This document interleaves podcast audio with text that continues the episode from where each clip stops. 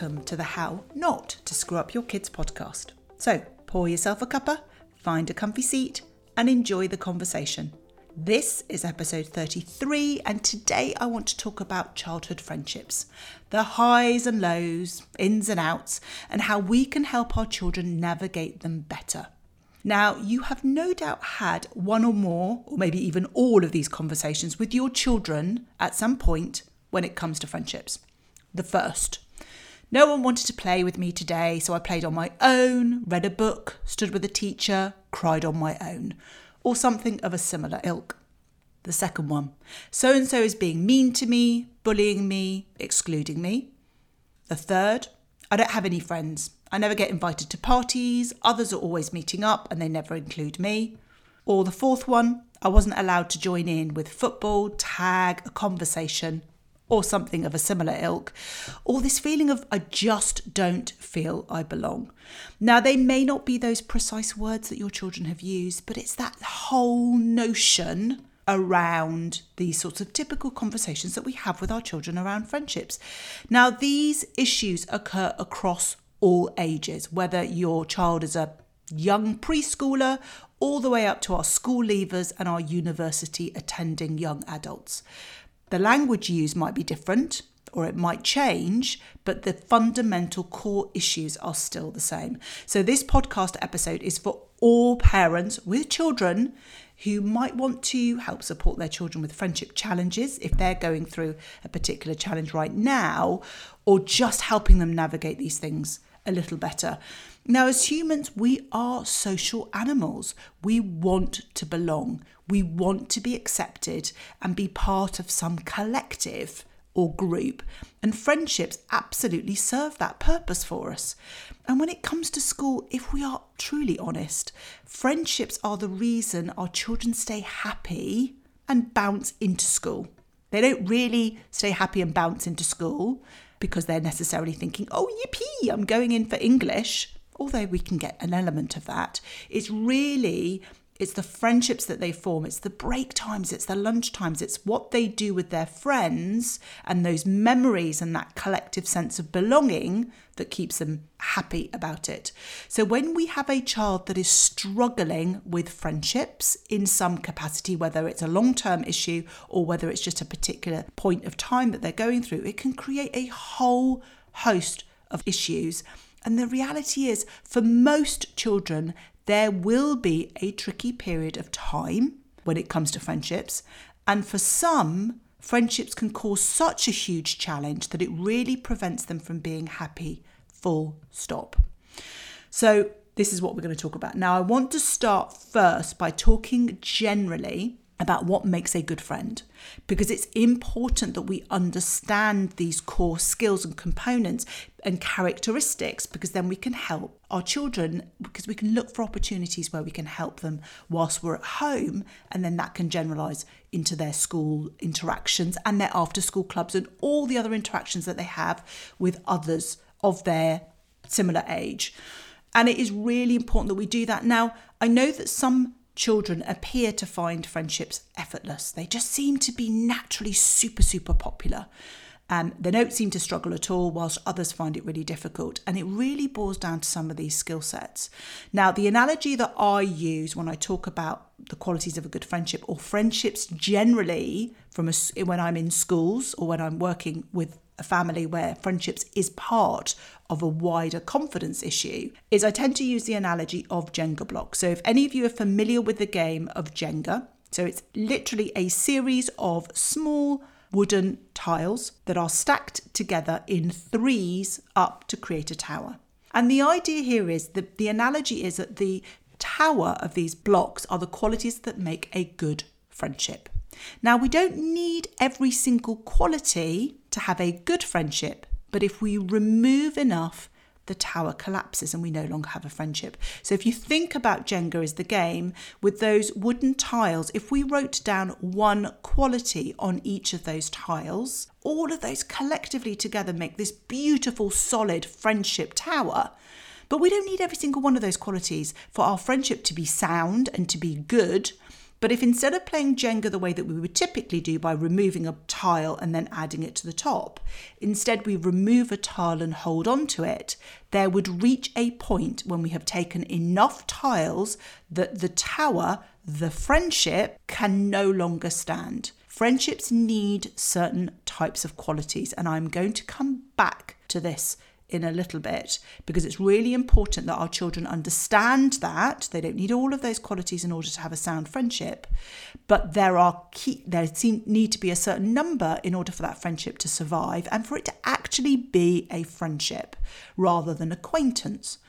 So we'll talk about that a little bit more specifically and how we can help our children identify what are their qualities? What qualities do they bring into a friendship that are great? And what are the qualities that they need to be working on? So, we're going to come back to that. But I want to talk about just generally in terms of characteristics and traits and skills that make somebody a really great friend.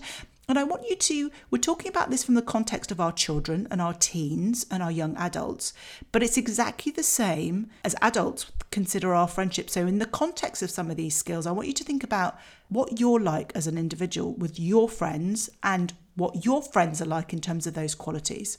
So, some of the things that are really key to being a good friend is the ability to regulate and understand our own negative emotions.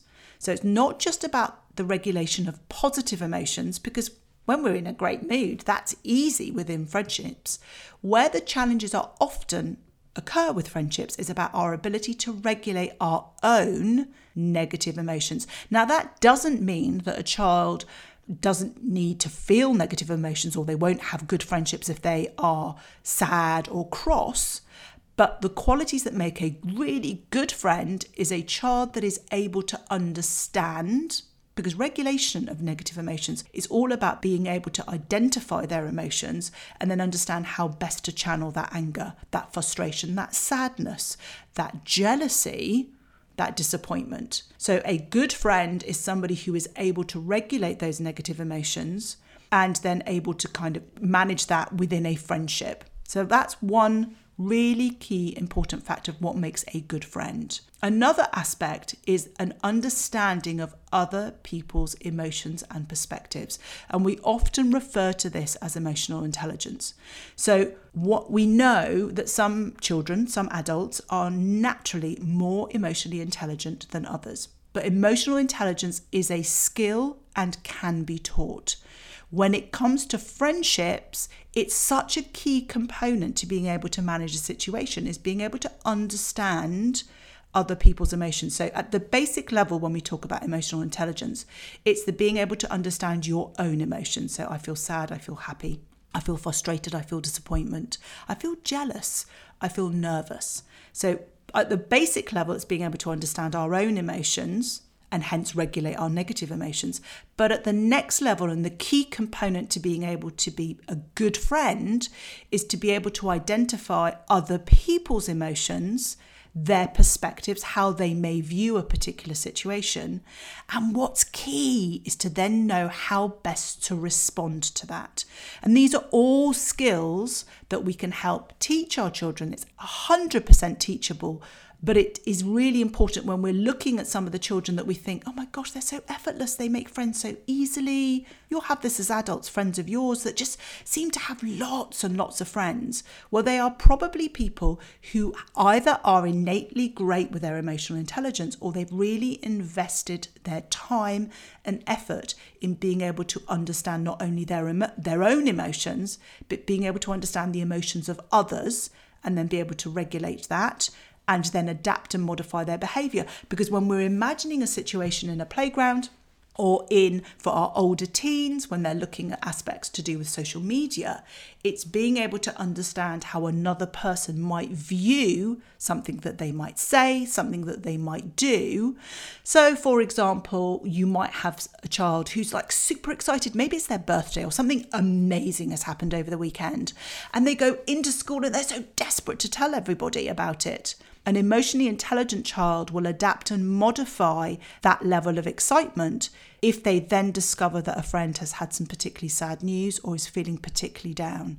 It's that kind of emotional intelligence. It doesn't mean that they diminish their exciting news, but they understand the perspective of the others and then they're able to adapt and modify the timing of when they share that exciting news rather than necessarily going wading in. So we know some of the qualities of a good friendship. Someone who makes a great friend is that they're able to regulate their own negative emotions. They understand other people's emotions and their perspective, and they're able to show sympathy and offer help to the friends in need. So they're able to work on that basis of the difference between sympathy and empathy regarding what that child, their friend, might need. So it's that sympathy is all about being able to say, Gosh, that's really tough. I feel so sorry that you're feeling that way. Empathy is a whole nother level and almost placing yourself as an individual in that other person's perspective, in that other person's shoes. So you truly feel that emotion for them. So it's really understand, you know, when our children are able to understand other people's emotions and perspectives, they're then able to offer the, the friendship their whatever help is needed because of that. Another part of what's really important in being able to make a good friend is this ability to negotiate. And when we talk about this ability to negotiate, this is a key aspect to friendships. One of the comments that I often get when I do talks about friendships is that parents will say, Oh my goodness me, my child breaks my heart. They came home from school and they said that no one wanted to play with me today. And I can be pretty honest in saying I have been in a lot of schools and observed a lot of playtimes.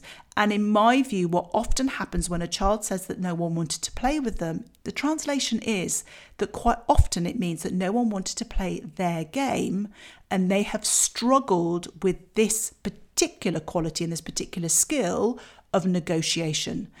Friendships are all about compromises give and take, cooperation, negotiation. It's this notion that, oh my goodness me, I'm so excited. I really want us to play this particular role play, but I can't get anyone on board. And so, negotiation and cooperation and compromise is about this notion of understanding that, well, when I play tag, because that seems to be what everyone else wants to play, then if I, by playing tag, I can then use that as part of a negotiation. Well, we've played your game. Can we now please play mine? When we're talking about younger children. For older children, it's about that negotiation and that compromise and that conversation around our older teens when it come to when it may come to parties and negotiating sleepovers and negotiating what they might do it oh, you know maybe it might be a trip to the cinema it might be going on a shopping trip it's having that key skill and that ability to make those compromises and to negotiate and to cooperate is quite often where our children can struggle and find that, that, that that's particularly difficult. And then the last part that makes a really good friend is the ability to apologize. It's the ability to say sorry. It's the ability to know that they have maybe made a mistake that in hindsight they may have could have made a better choice in that moment and being able to apologize say sorry and if necessary make some form of amends and that can be really tricky for some children it can be really tricky for teens as an adult who quite likes to be in control and always right, it can be pretty tricky for me too. So these are skills that we're working on for life. But the core skills that make a really great friend are around this idea of being able to regulate our own negative emotions, having that emotional intelligence to be able to understand other people's emotions, other people's viewpoints, how they might look at a situation that we might see in one way, but they may see it in a different way. And by doing that, we're then able to be more empathetic and offer support in that way. And our ability to negotiate, to understand that friendships is all about compromise. It's not about having to do things always our way, but understand those subtle nuances of how I can negotiate and compromise and cooperate, and then being able to then apologize when these things go wrong. So, those are part of the qualities that make a good friendship. And we can have lots of different combinations of this. Now, the, going back to our analogy about the Jenga, this is a really brilliant exercise to do if you are happy to kind of go out and invest in some Jenga, or to be honest with you, you can find a much more modest uh, equivalent. But in essence, what you're looking for are the tiles that then stack up to make a tower. What you then do is you write a series of qualities of a good friendship. So it might be about having a good sense of humour. It might be about saying sorry. It might be understanding emotions. It might be turn taking. It might be sharing. All of these different qualities, there's lots of them. And if this is something that you really, it is resonating with you as something that is a challenge for your child, then do check out my card decks because the qualities of a good friendship are part of our pack of confidence card decks, which helps your children, which have all of these qualities on them. But in essence, what you're trying to do, whether you, are doing it with, uh, with my card decks or whether you're doing it with Jenga and coming up with the qualities yourself, is you're laying out all of these various different qualities. There are 52 that you then lay out in front of your child. And what we're trying to help our children to identify is as an individual coming into a friendship, what are my strengths? What are the qualities that I bring to a friendship that are really great? Now, they might be some of the ones that we've talked about, about regulating emotions, but it might be that, that as a great friend, we're really great at being funny and bringing humour into the friendship. We might be a great friend because we're very forgiving. We might be a great friend because we're good at turn taking and sharing. So it's so what you're trying to do is really help your child understand themselves. What do I bring into a friendship. And this is the same with our teens. Let's not forget, I'm not just talking about younger children here. It's exactly the same for our teens and our young adults that might be struggling. They're looking through their social media feeds, they're feeling like other people are having great times and going to parties and meeting up, and they're not part of that group or that clique. Or they may be feeling slightly ostracized because they don't have social media. So it's helping our children to be able to identify what are the qualities that they have that make them a great friend so they can identify them so they can own it so that they can know that that's part of who they are that's the first bit and you might get them to pick up maybe 6 or 8 and what we're trying to say to our child when we're doing this particular exercise whether it's Jenga or with my card decks is these are not exhaustive. They probably have lots of qualities, but if they had to pick their top six, their top eight, that they are absolutely at their core foundation of friendships, which ones would those be? So they're picking out those ones. And then what we want to do is we want them to have a bit of an honest reflection. If these are my core qualities, if these are my absolute strengths as a friend, what are the three that I find more challenging? What are the three that are more difficult, the three that I probably know that I need to work on. And again, it might not be that our children are, are, absolutely rubbish at these and that they're not very good, but they are the qualities that they identify are their weaknesses, the areas that they need to work on. And, and for me, it 100% one of mine is definitely about saying sorry. I can be stubborn, I can be single minded, I can be determined to always be right. So, apologizing is not something I always find easy. And that's just an honest reflection. So, again, we're not trying to criticize our children, we're trying to help them be able to identify when I'm being honest with myself and what I bring into a friendship, what are the areas that are things that I probably could do with investing a bit of time and working on. Because that's a helpful part. What's key to understand when we talk about friendships, and we're going to talk about these in a moment in terms of the truths about friendships, is that ultimately we can seek to influence another person's behavior, but ultimately we can't change that. We can't make someone be our friend. We can seek to influence them by being present, asking them if they want to be engaged, you know, meeting up with them, making suggestions about play dates when we're younger, or maybe making suggestions about being able to meet somebody at a particular time, messaging them or going up to them at school. And that's all we can do, but we cannot make or change anyone else's behavior. We can only seek to influence. The only person's behavior that we can change is our own. So it's that changing how we might respond to a situation around friendships, as well as changing what we might do. So it's really important that our children understand that that we have these qualities that make a good friendship. We understand what those qualities are. We understand what our strengths are and what we bring into a friendship and the areas that we need to work on, rather than pointing out the scenarios where we point out the failings or the challenges or the weaknesses of other people. let's focus in on if these are the challenges, if these are the areas that I need to work on as an individual, as a young child, as a teen, as a young adult, I can I can then work on these and by process that will then positively impact the friendships that I then have. So, what I want to talk about now are the truths around and about friendships that I think is really important that we share with our children and a part of our support process.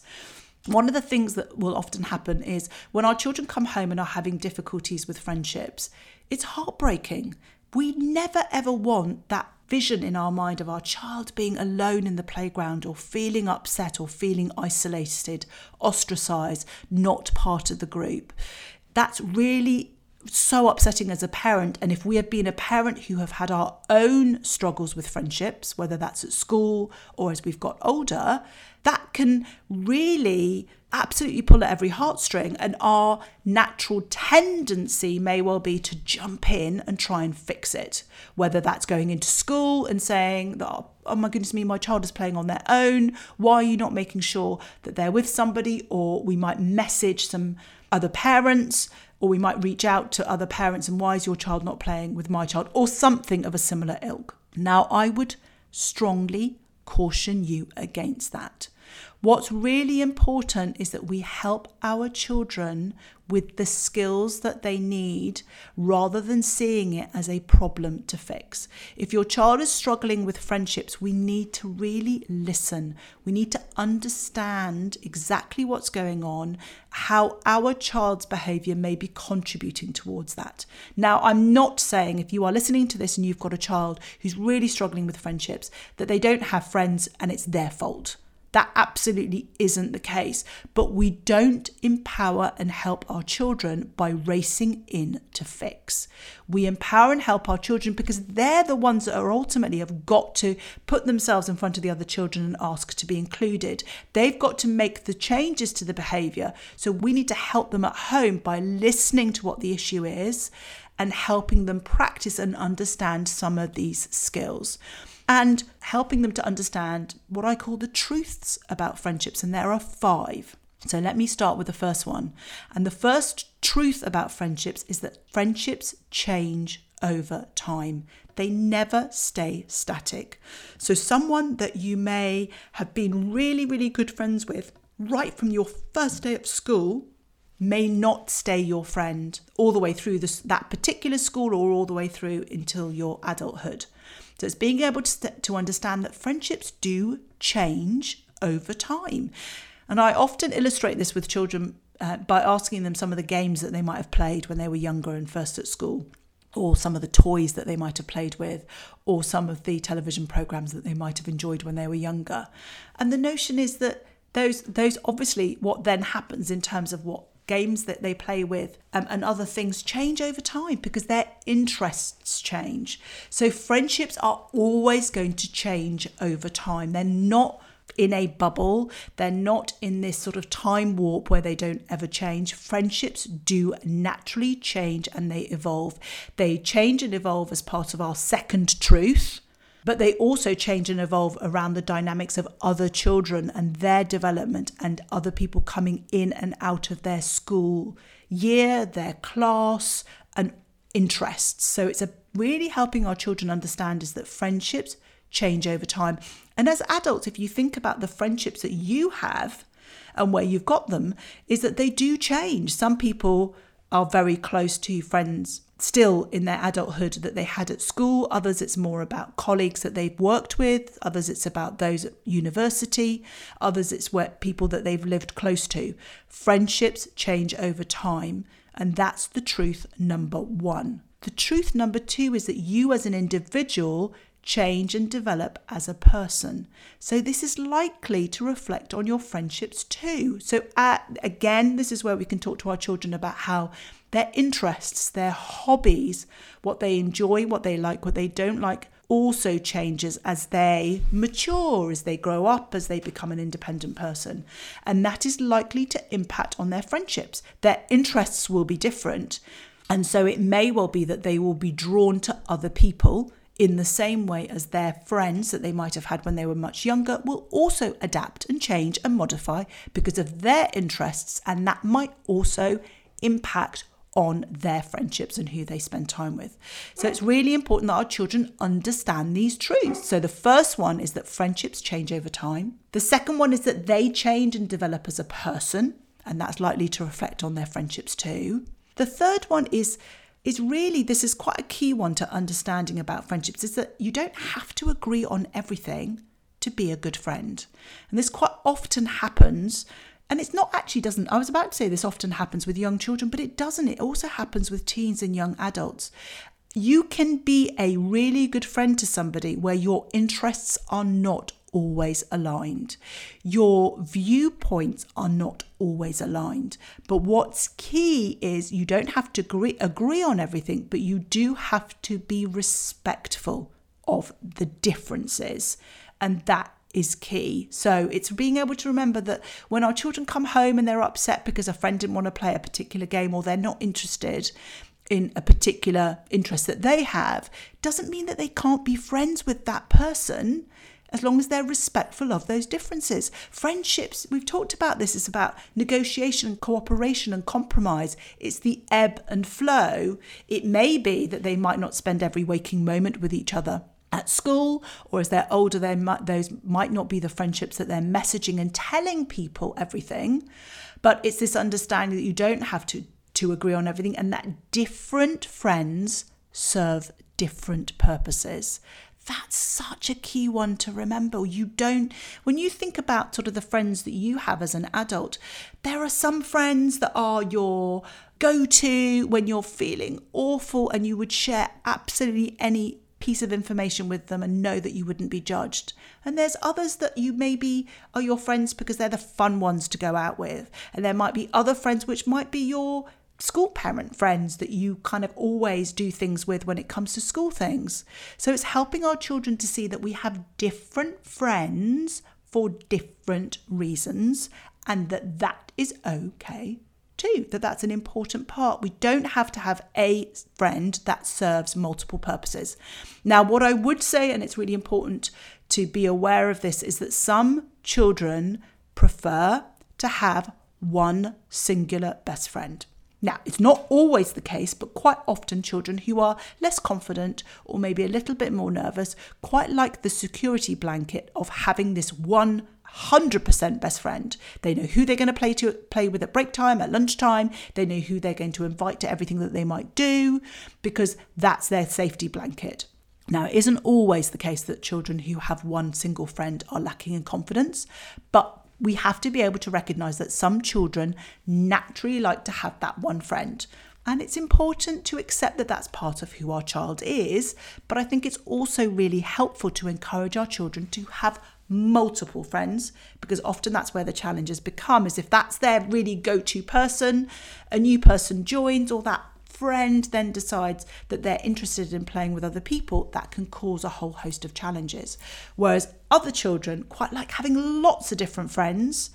And so that find, they find that easier to negotiate. So it's making sure that we can help our children with that. The fourth truth about friendships is that not everyone is going to like you. And that's absolutely all right. And that's such a difficult one, particularly when, you know we, we want as i said before we're humans we're social animals we want to belong we want everybody to like us but the stark reality is not everyone is going to like us and that's fine and that doesn't mean that people are going to massively dislike us but we might not be super super great friends with someone and this can sometimes be a helpful perspective giving for children so for example let's say you've got a child that's in a class of 30 and you might talk to them about how many friends would you love to have and maybe they want to have five friends. So they want to have five really good friends. What's key in terms of the perspective is that they're focusing on I don't have five really good friends, but what the, the alternative perspective is that out of those 30, if they want to have five really good friends, there are going to be 25 that are not going to be their good friend. So it's helping them shift that perspective that not every single person is going to like you and that's absolutely fine. And then you can broaden that within a year group. If there are 100 in their year group, when we're talking, certainly when we're talking about older teens, in senior schools, they might have 120 in their year group. And again, when they're feeling isolated and ostracized, maybe they're scanning through their social media and it looks like everybody got invited to the party and not me. Well, if you've got 120 in the year group, how many people got invited to the party? 30. Right, well, 90 people didn't get invited. So it's helping them see that perspective. It's not about bit trying to be clever with numbers, but it's helping them to reframe. So it goes back to one of the qualities we talked about of a good friend is being able to see it from another perspective. So we're just encouraging them to reframe something from that perspective of lack, I do not have enough friends, and I was the only one who was not invited to taking a step back, looking at it in the perspective of that class or that year group of actually you are one of or there are 120 in your year group, you want to have 10 really good friends. That means 110 in your year group are not going to be your great friends. So it's helping them see that they've got that level of power, that they've got that level of ability to impact themselves. So it's so let's talk about these truths again. So it's that friendships change over time. So it's being able to understand that that's a really key component. The second truth is that you change and develop as a person over time. And so that is likely to reflect on your friendships too. The third is you don't have to agree on everything for that person to be a good friend. And also understanding that we can have different friendships for different reasons. We will have multiple friends that serve multiple purposes. And then the fifth truth is not not everyone is going to like you. Not everyone is going to like us. And that is absolutely fine. So my give this week is a checklist of these five simple strategies that might help to serve as a reminder and a prompt when we're also talking and helping our children build up on those skill sets that make a good friend. So head over to my free resource library drmaryhan.com forward slash library, where you'll find the link to download the resource. All you need to do is pop in your email address and get instant access, not only to this week's resource on friendships, but all the other free resources across all my podcast episodes. As ever, if you have enjoyed this episode, I would love it, absolutely love it, if you would follow and review this podcast. Reviewing the podcast makes such a difference to other families and other parents finding this particular podcast and sharing in some of the nuggets of wisdom that you all so kindly tell me that you get from these. So, if you can review this podcast so that others can find us and we can spread the love. So, until next time.